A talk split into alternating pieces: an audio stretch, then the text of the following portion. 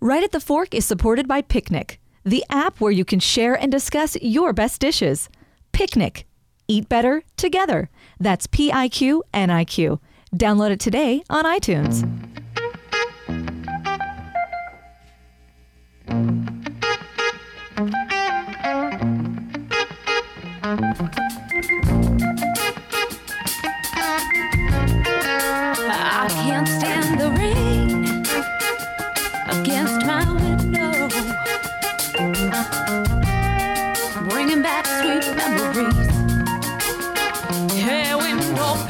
Welcome to another edition of Right at the Fork. Now, welcome to 2016. You are noticing some changes about Right at the Fork. I liked how you called this, Chris. Uh, right at the Fork 2.0 as we enter the third year of the podcast. You're, we're starting with a different voice. It's it's the guy who normally doesn't talk at all, but has always been in the room. I'm Court Johnson. Well, yeah, you've been in the room Yeah. as engineer, but more people hear you uh, every day that Right. are probably hearing you right now. They hear you on the Kink Morning Show, That's right. Um, and uh, and you've actually had me on as a guest too. But Yeah. you're awesome as the Kink host, and we had you sitting here as the engineer. Right. Just Not uh, saying anything. Trying to talk, but just never being allowed to. like it's not that you weren't allowed to, but we only have so many mics. Right. Um, Yeah. But that was that wasn't the reason. But I'm really pleased now to um, enter a, a new era of right at the fork, where there's the two of us. The pressure's off of me a little bit to uh, Right.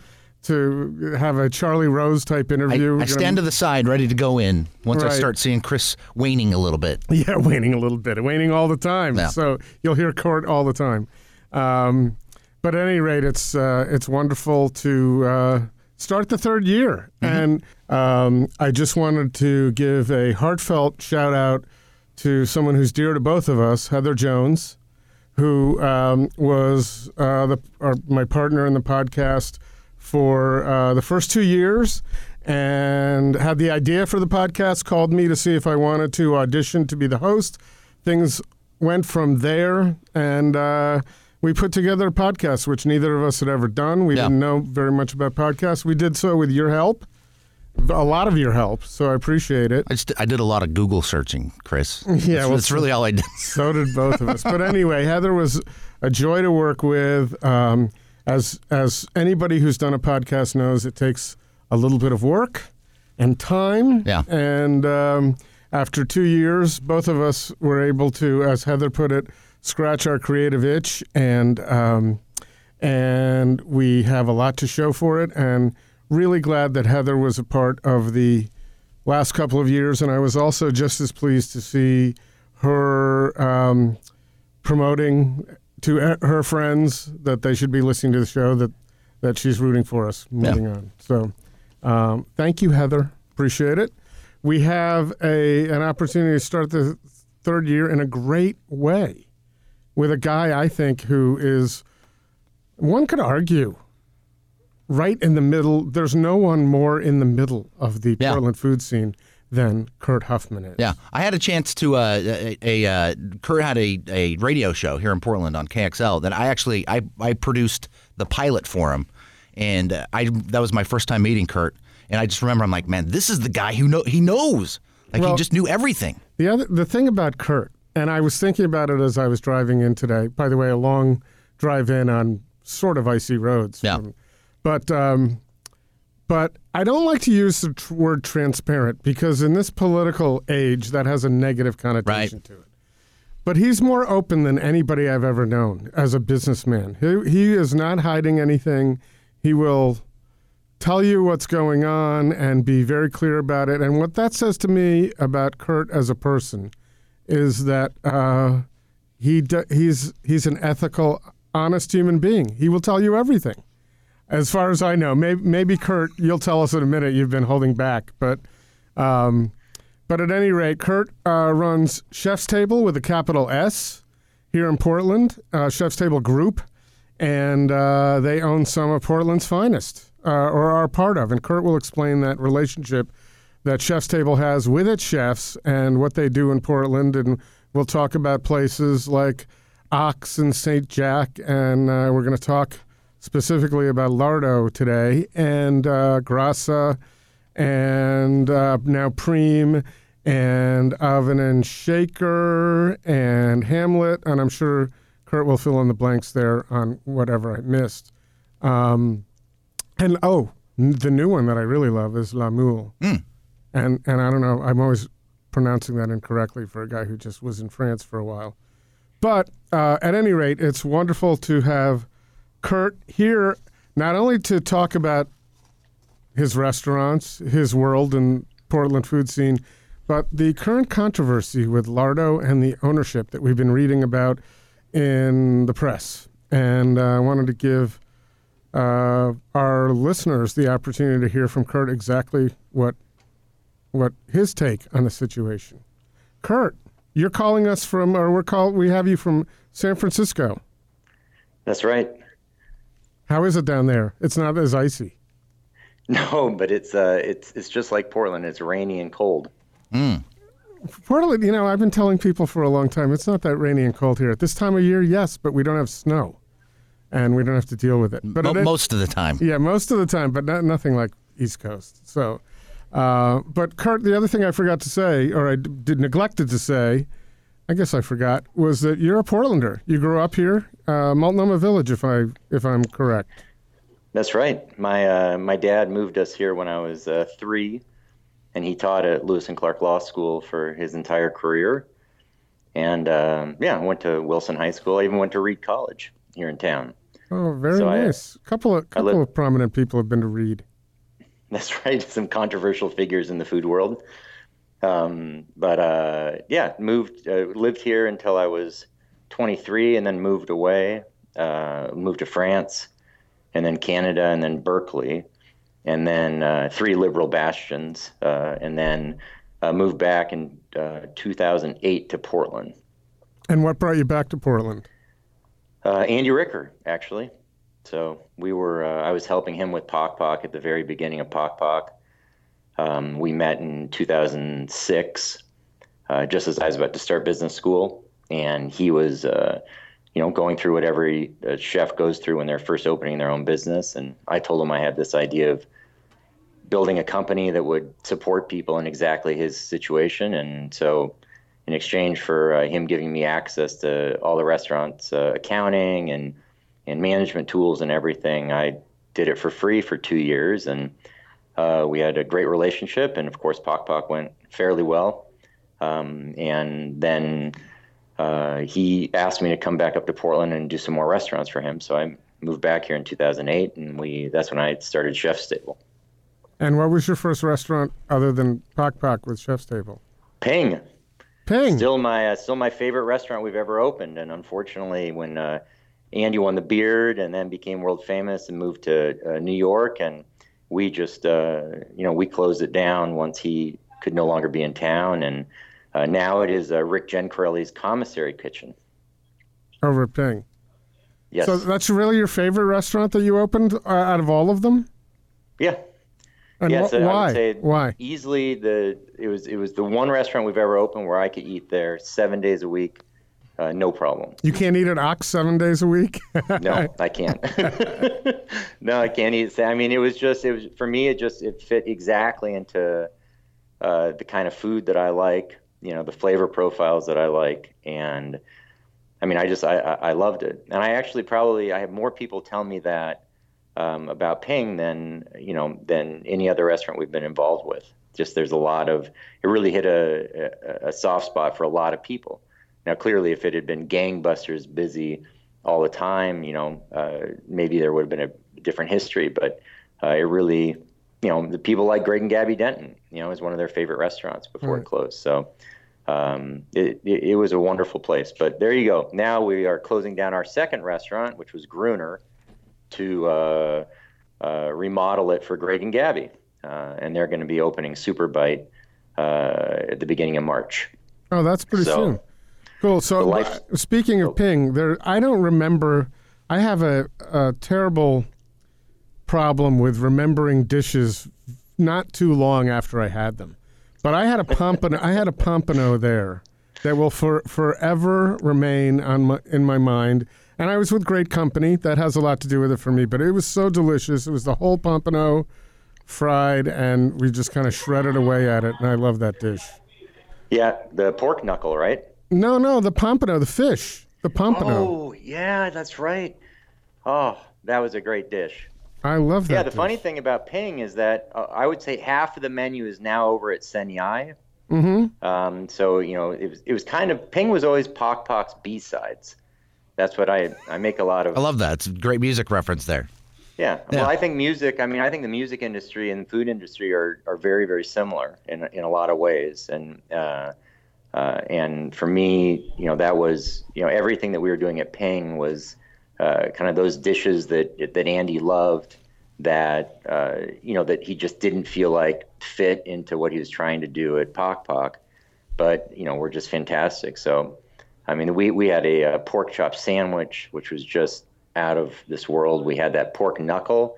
I don't know if you remember that. I do remember that. Um, and I mean, there were just so many dishes that were so fantastic, and so it's uh, It was it's sad thinking back on it. it was a little different than other other other place, but you know, your reference to uh, to the music industry is a good one for you because what you do with chefs is a lot of what a manager does for a musician, which is to handle the business end of their life or their career and um, and their music, and let them shine creatively, so that you can do enough on the uh, in the, on the back end to make sure that everything is running smoothly, so their creativity shines in its in its brightest light. Is that correct?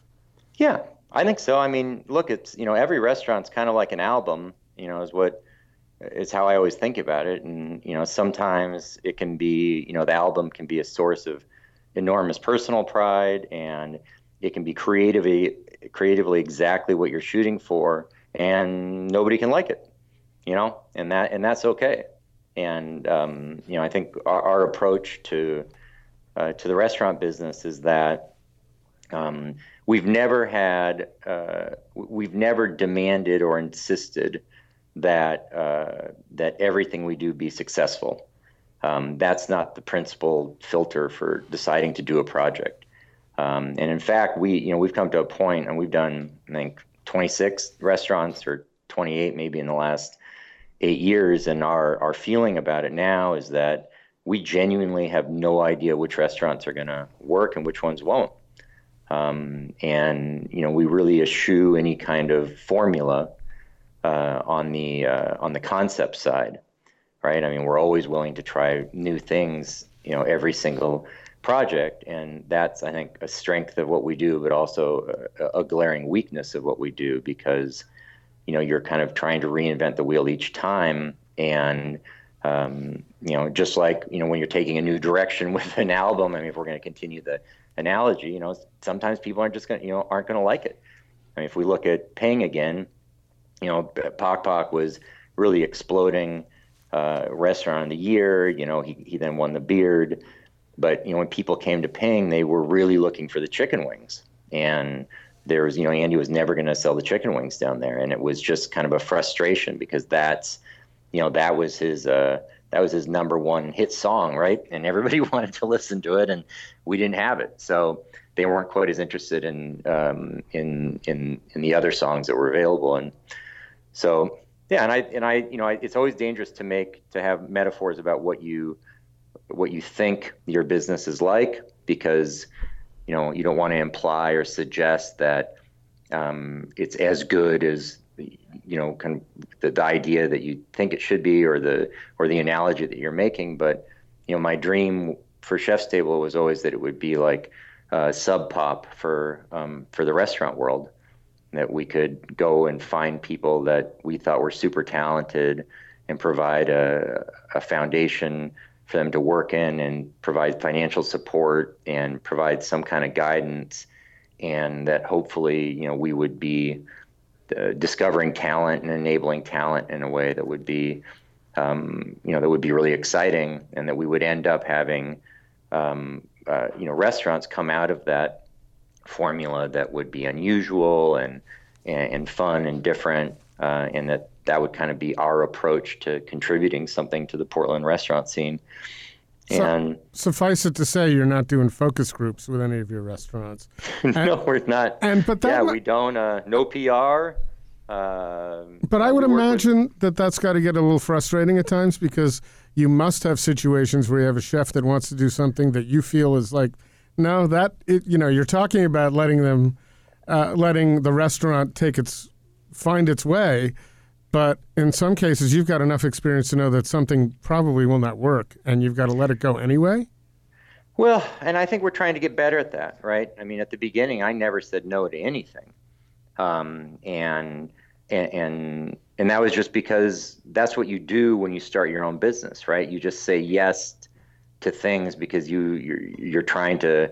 Uh, you know, I didn't want to be the only person working at ChefStable. I wanted to be able to hire help, and I wanted to be able to, um, you know, bring in some support. And um, you know, wasn't until you know Table was about a year and a half old before I even had an employee. So, um, you know, you want to grow and you want to and you want to bring in uh, new new deals and new opportunities. Uh, and it just so happened that we were very fortunate for probably the first seven or eight um, projects. And but you know, as as as we've gotten smarter and, and older, there's definitely concepts now that are pitched to us, even by existing partners, where we just say, you know, that that just sounds like a terrible idea, and we don't want to do that. But you know, we've also failed enough and succeeded enough where we can actually provide some insight into why we don't want to do it. Mm-hmm. And I think for the most part, our partners, uh, you know, look at us as being credible and actually having an opinion that you know is informed and that matters. So you know, we've there's a lot of you know I won't name names, but there's been a lot of stupid ideas that have been pitched to me. Oh, come on, Uh, name by, them. by existing partners, and I've Well- pitched. You know, I'm I am the number one source of stupid ideas that I pitch to people all the time, and um, you know, and I, I've pitched tons of ideas to Aaron Barnett, and he just stares at me with kind of a blank stare. Can we And look forward? He, Can we look forward to seeing that on your website on the ChefStable website? The garbage. Yeah, the no, more garbage, uh, stupid garbage ideas than anyone else. Um, I yeah, I pitched ideas to, you know, Greg and Gabby. I pitched ideas to Rick. Um, my favorite idea I really tried to get Rick to get to do, and he wouldn't do it, was a nachoria, and this is where we would only serve nachos.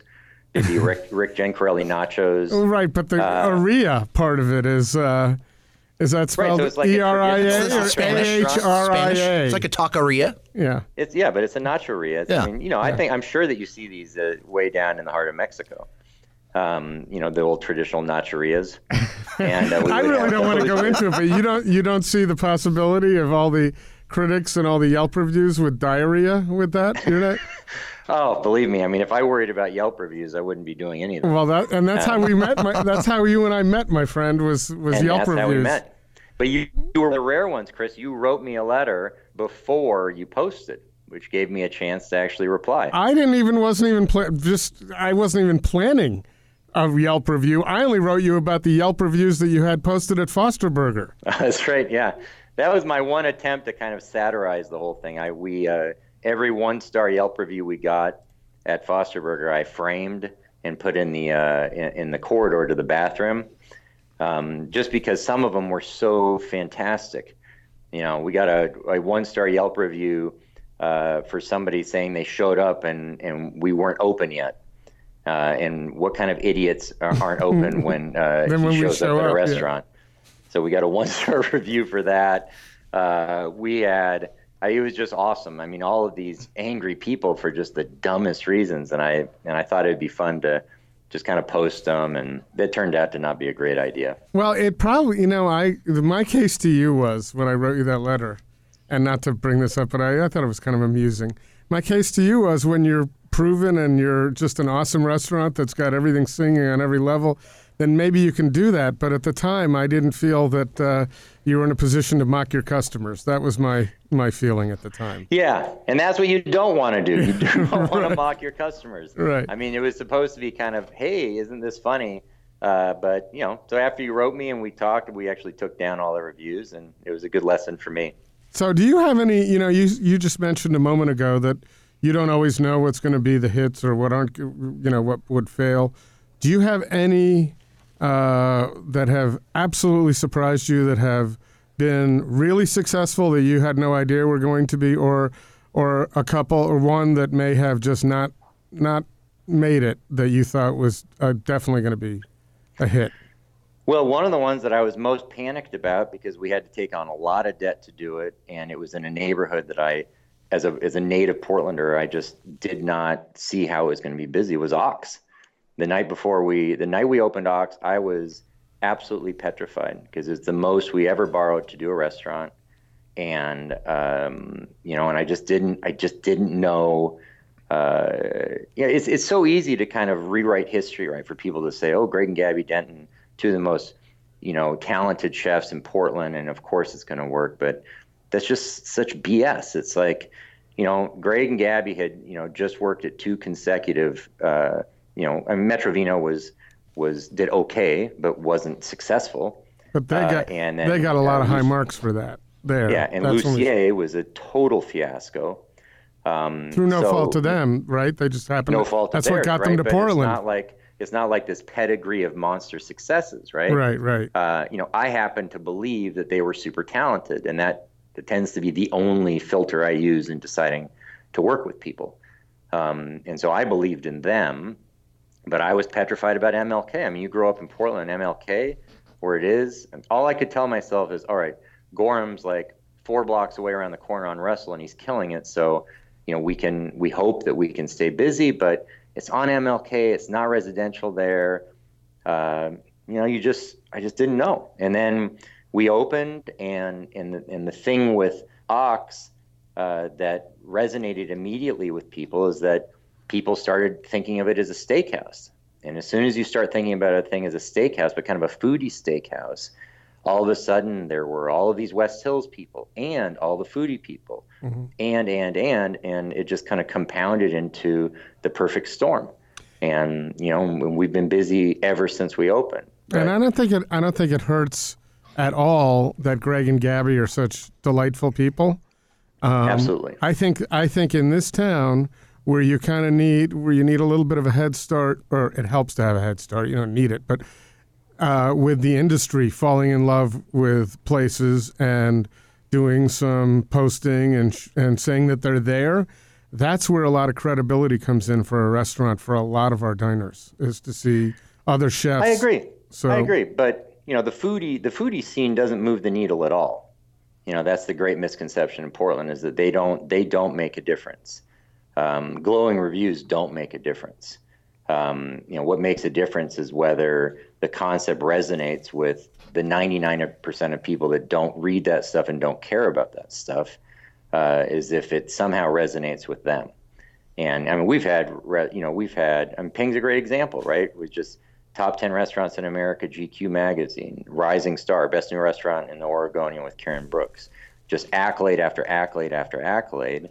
But, you know, it, it was in Chinatown, right? And who the hell wants to go into Chinatown with you know with just total disaster in terms of you know the neighborhood and uh, and the stinks and the smells and everything. It's just you know it just the demographics like my mom's demographic. There's just no way that they want to go down there. So you know that couldn't couldn't we couldn't get over the hump.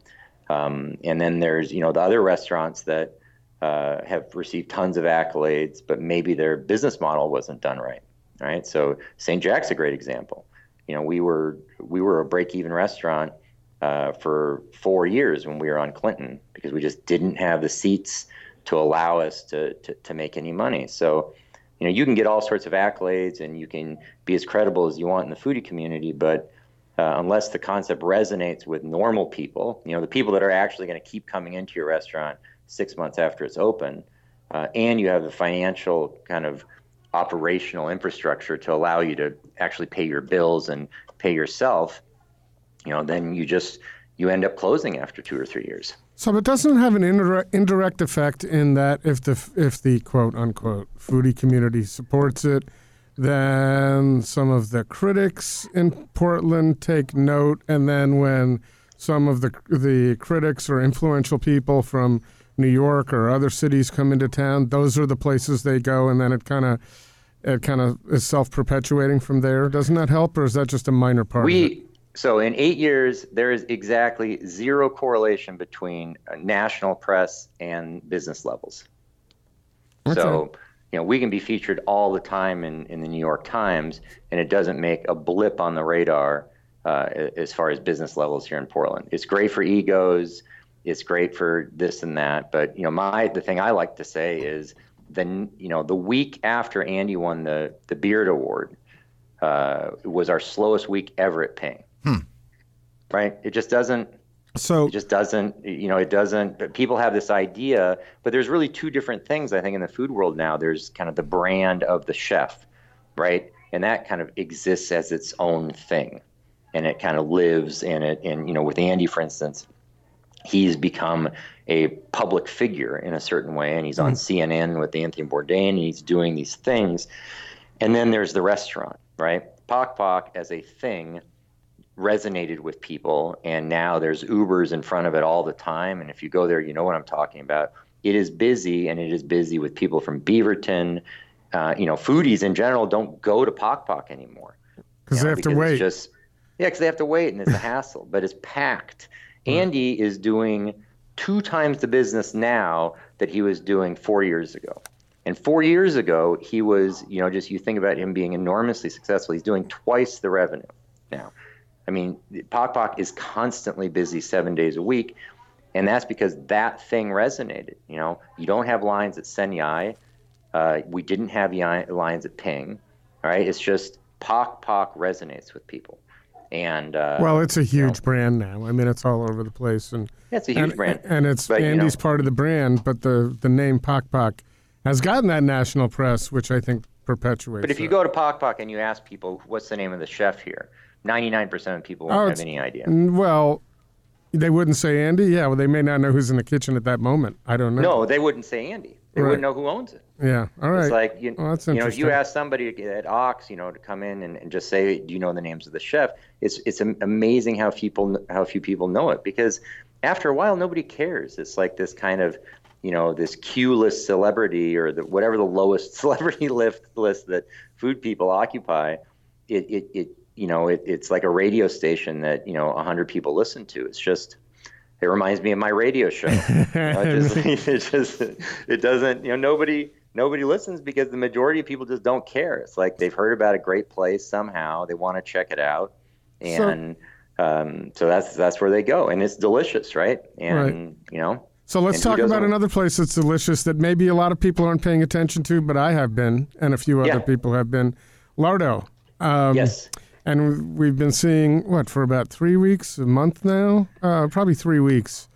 Um, a little controversy in terms of ownership of the original two Lardo locations, and uh, and how that plays into the North Williams location with Lardo. Can you just give um our listeners a little overview as to what they, those that had haven't read it and don't know, what they may have read, and then your take on it.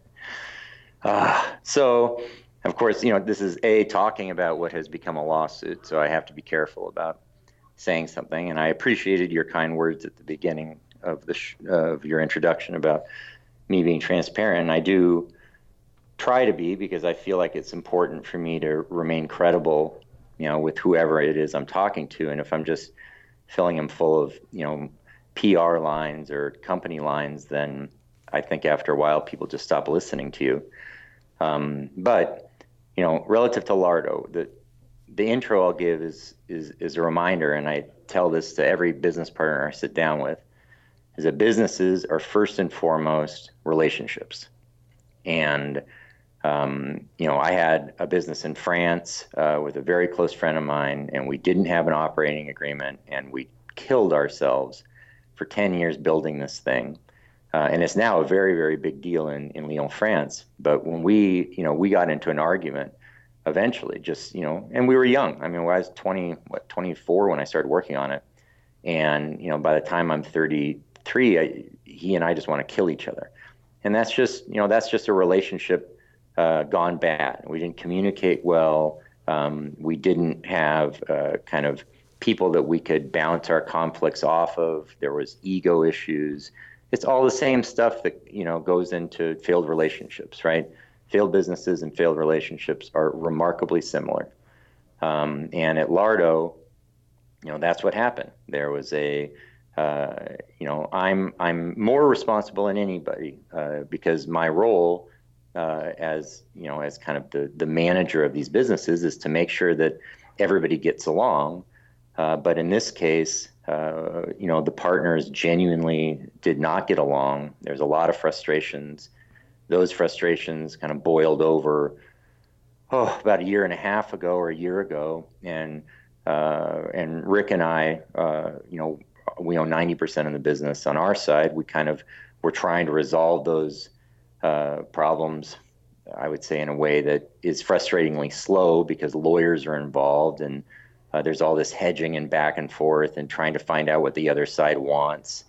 Um, and uh, and over time, we just, you know, I, I think for Ramsey, who is the the partner who's frustrated, it just things took too long, and he felt like he was being jerked around, and so he pulled the, uh, uh, you know, he filed a lawsuit, which is extraordinarily expensive thing to do. I mean, it's you know thirty to fifty thousand dollars to file a lawsuit. But you were into there were lawyers involved before that because that you just cited slowed the process down. Yeah, I mean, we were you know we were uh, essentially for a year kind of going back and forth on, and the question that Rick and I kept asking our lawyer and and you know and then him asking the lawyer is just okay, well, what what does everybody want? And it's amazing that, and we just had a conversation uh, three weeks ago um, with Ramsey, just saying, you know, what do you know, what do you want? Because we got to just figure this out, and he's still not sure. Um, so it's it, it's interesting that we're just you know we're at a point where we're just there's a lot of frustration.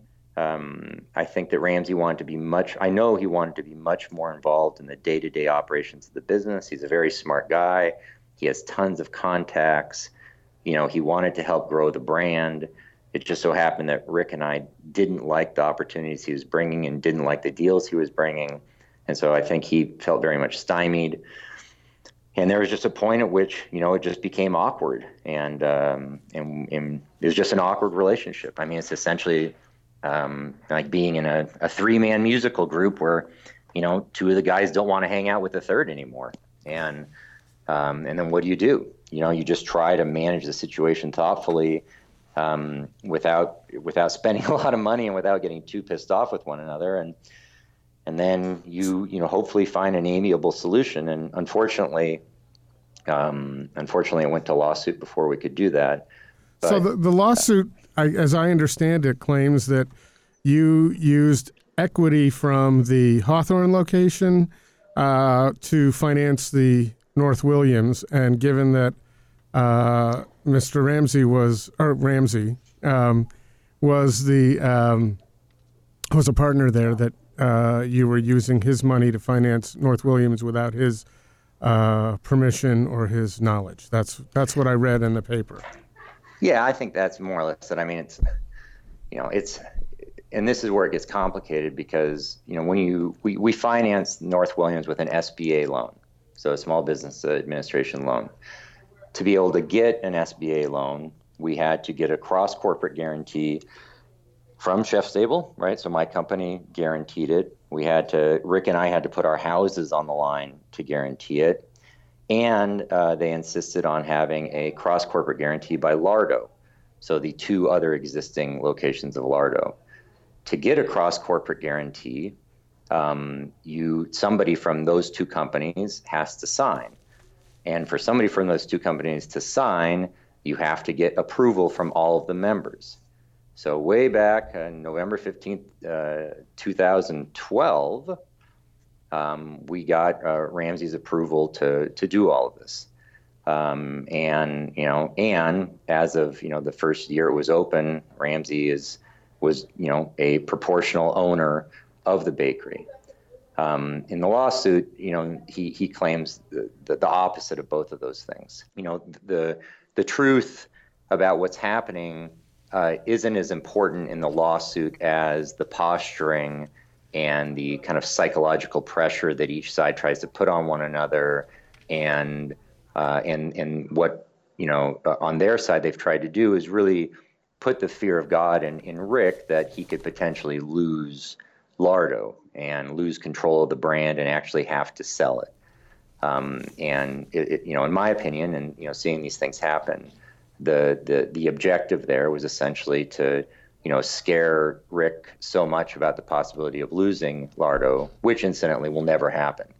Um, but you know, to scare him enough to make it seem real enough that you know he he he freaks out, and subsequently we freak out, and we agree to pay whatever we have to pay, right, to make it go away. Um, and So you're sitting at a poker table.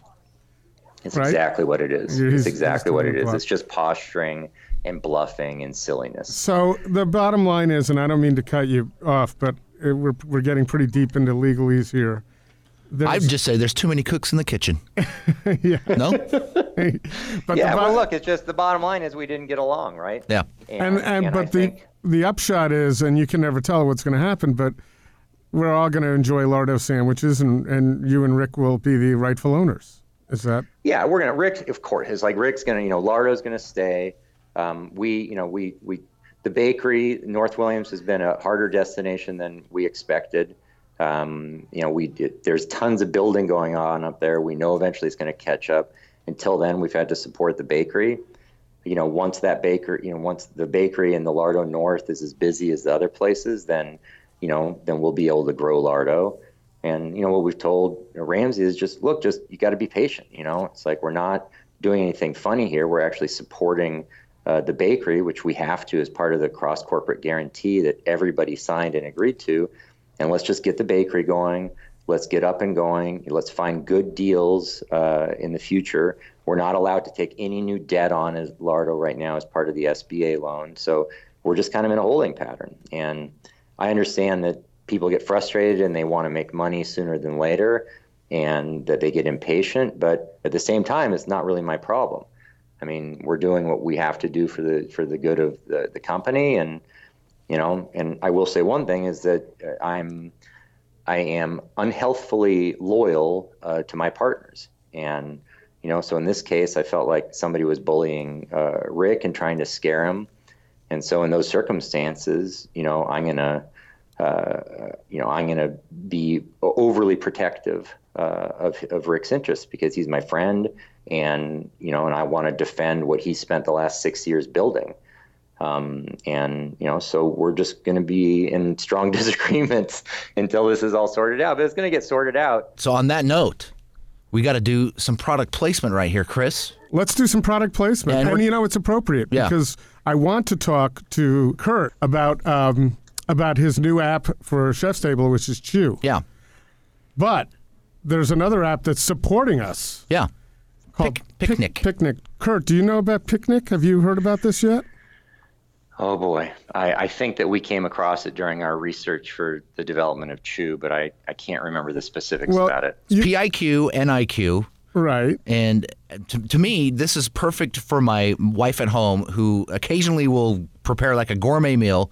She's super proud of herself. She's done an awesome presentation, and then she starts snapping pictures of it for Instagram and Facebook. But Piqniq is exactly that for people at home cooking, a way to like kind of say, "Hey, th- I did this. Well, I made this." More so than, than bragging, though, it's about sharing. Yeah. And so, and getting some feedback, Feedback. and some conversation going about the recipe Right. and and so forth. So it's kind of a hybrid between uh, Instagram and Reddit, which I'm not very familiar with, but Kind of um, a blogging site where you can just kind of there's interaction between all the users cool. and your dis- uh, discussions are going on. right. And as you're going, it's not just one picture. You Yeah. can post a number.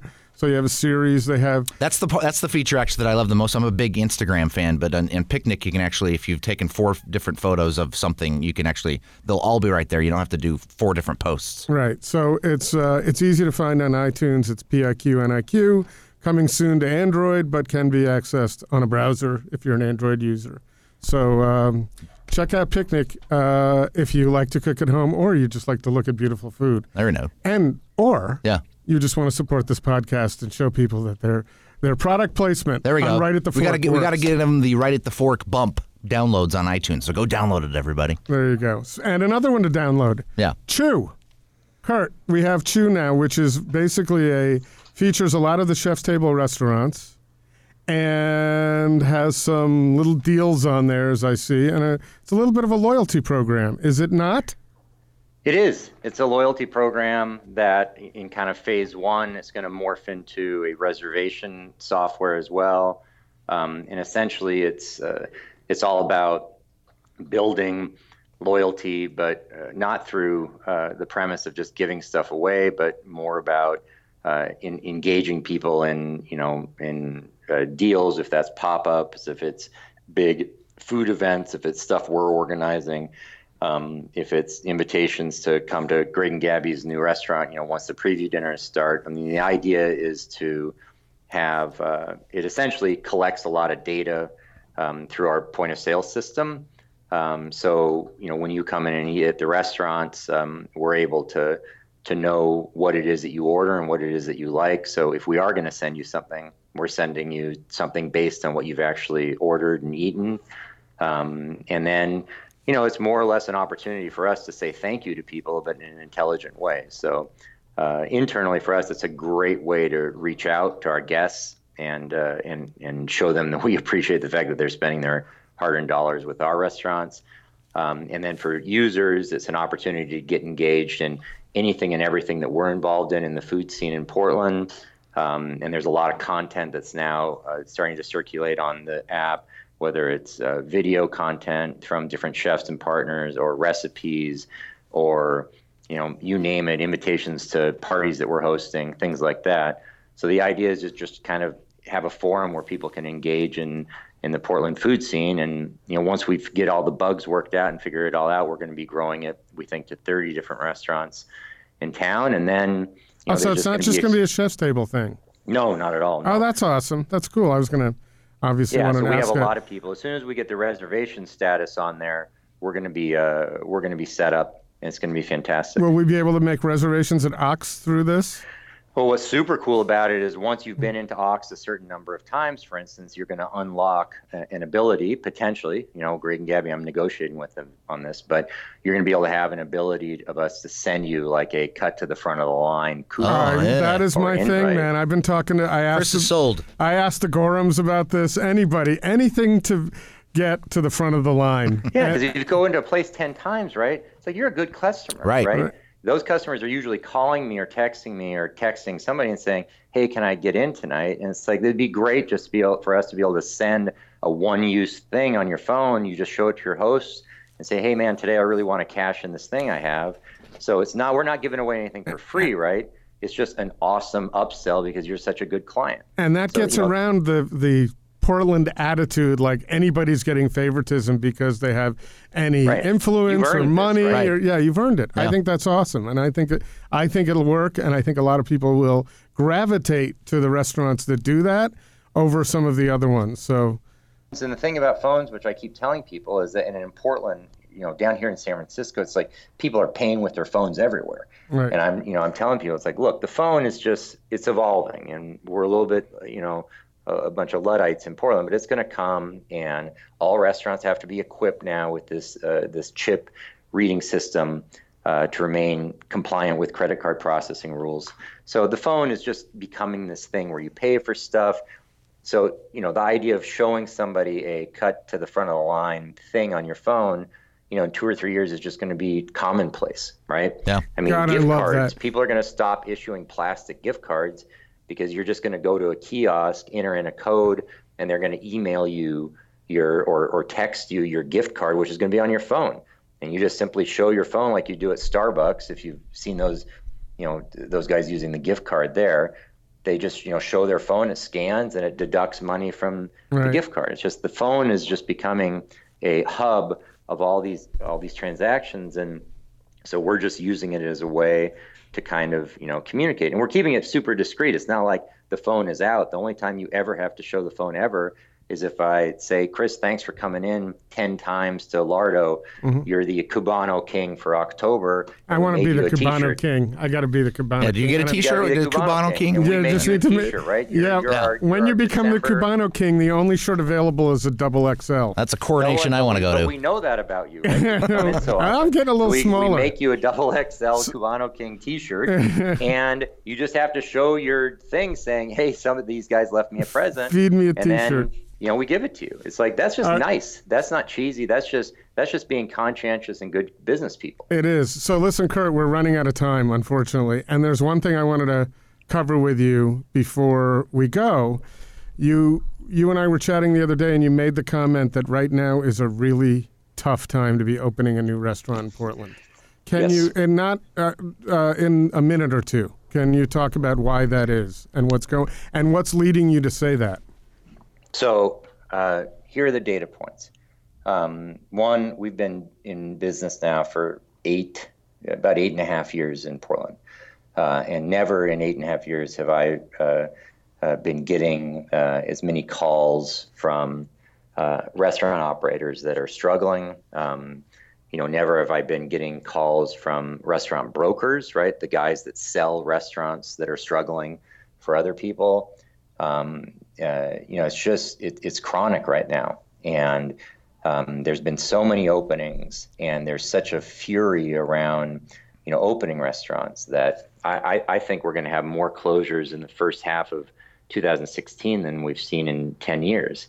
Um, and it's going to be places that really surprise people. I mean, there's some very popular restaurants that are just simply not making money, and I don't know why that is. Um, uh, you know, I'm just not sure. I think that there's maybe more uh, supply right now than there is demand. Um, you know, I think that the, the, the demand is going to keep growing, but I think maybe the restaurant scene outpaced uh, the demand but it is the hardest time by far that I've seen in, in the last eight and a half years in Portland. And uh, and that there's going to be a lot of really sad closures that are going to happen in, in the next six months. That's sad to hear because uh, we just had Levant close and Cocotte, and everybody's very sad about that. And uh, hate and to see more crazy restaurants is that like people that. are going right back in, right? They're going. I mean, just think about the old St. Jack, right? Renard went right in there afterwards. They're closed already. It's just, you know, it, it- it's just because that, that fantasy is out there. This fantasy of just going in and having a successful restaurant in Portland is just so compelling to people, and people are willing to throw money into it because it's kind of a scene now. So you have the cash available. You have interested parties. You have all these young people, and I mean, believe me, I know because I get emails every day about young guy doing this, person from out of town moving to Portland because they want to be part of that. It's just like there's a fury about trying to get the place open in Portland is like a foothold to, you know, creating some kind of national celebrity or something, and and it's just you know they're just and I don't think that everybody's ready. Right. I- know, this it- well, I think they're hard at this point they're probably three, two, three, four years too late. So they're no longer buying low. They're they're buying high. They're to buying high. Yeah. They're buying really high, and and frankly, you know, the scene is, you know, it's a it's a pretty a mature scene here, right? So you have to bring in your A game. You just can't come in and kind of have you know mediocre stuff and and, and expect to be successful. Um, but you know, but I think what we're really going to see is a trend in the next year or two is just going to be reduced service restaurants because you know compounding all these things is You mean fact like like a minimum- Grassa and Lardo when you yeah, like them- Grassa and Lardo. It's Right. just uh, you know because minimum wage is going to increase. Uh, there's no way they're going to give us a tip credit to help balance that. So you know, essentially, everybody in the restaurant scene is going to have to give a four to five dollar an hour raise. Uh, to our best paid employees, you know, all of our servers and bartenders, Yeah. and we're not going to be able to give a raise to the people that need a raise, and that's everybody in the kitchen. Um, and so, you know, and, and so that's just going to scare the hell out of even more people. So I think it's, uh, it's going to be, I mean, it's a really challenging time right now um, to get, uh, you know, to get a place open and successful. I mean, rents are just through the roof and blah, Well, that's blah, the problem. blah. You're buying high. So if they would have done it a few years ago, maybe they were in a little better. Yeah. So Kurt, other than a ChefStable restaurant, just give me one or two places that are really exciting you in Portland right now that you think won't close or hope don't close anyway. Oh boy. Well, I can't say that qualifier because, um, you know, I. So Well, I, a just meant that you're really enjoying. What? Uh, yeah, couple I, places. I had a wonderful meal at Coquine. I thought it was wonderful, but uh, that size of a restaurant with that many seats uh, is an absolute bear to make money at. Um, and I think if you look at the places that have closed recently, Cocotte, Levant, all those, they're they're all in the same uh, ball game. in the same kind of family, right? Right. Like 50 seat full service restaurants uh, in Portland. So, so I mean, for me, I think I hope, hope, hope that they can they can make that work because that is a tough, tough model. Well, it's also a very unique little situation over there. It's beautiful. Uh, Oh, it's Kurt, just beautiful, listen, yeah. it's been wonderful to have you here. Thank you. We've really enjoyed uh, having. Well, the fact that you called in from San Francisco, you moved a lunch for this, So I, I guess did. I guess I owe you lunch somewhere That's all right. at some time. That's all right. I have a lot of lunches. well, I You know, always say that too. With 18 restaurants, it's like eating out is not what. Is It's not, one of your the things I struggle challenges. That's what pe- you know. I for Christmas sometimes people give me gift card gifts certificates to restaurant. It's like I get. I don't mean to be rude, but it's like the last thing I. How about need. this? We'll have you over and make you a grilled cheese. That's Yeah. Invite me out for a beer. There we go. there- well, you got you have access to that too, Kurt. I do. Yeah, there's a little bit of beer you have in the the. industry. Right at the Fork is hosted and produced by Chris Angeles and Court Johnson. Intro music by Arielle Verinis. Find links to her music in the show notes section. Connect with us on Twitter and Instagram at Food Podcast PDX or on Facebook at Right at the Fork or online at rightatthefork.com. against my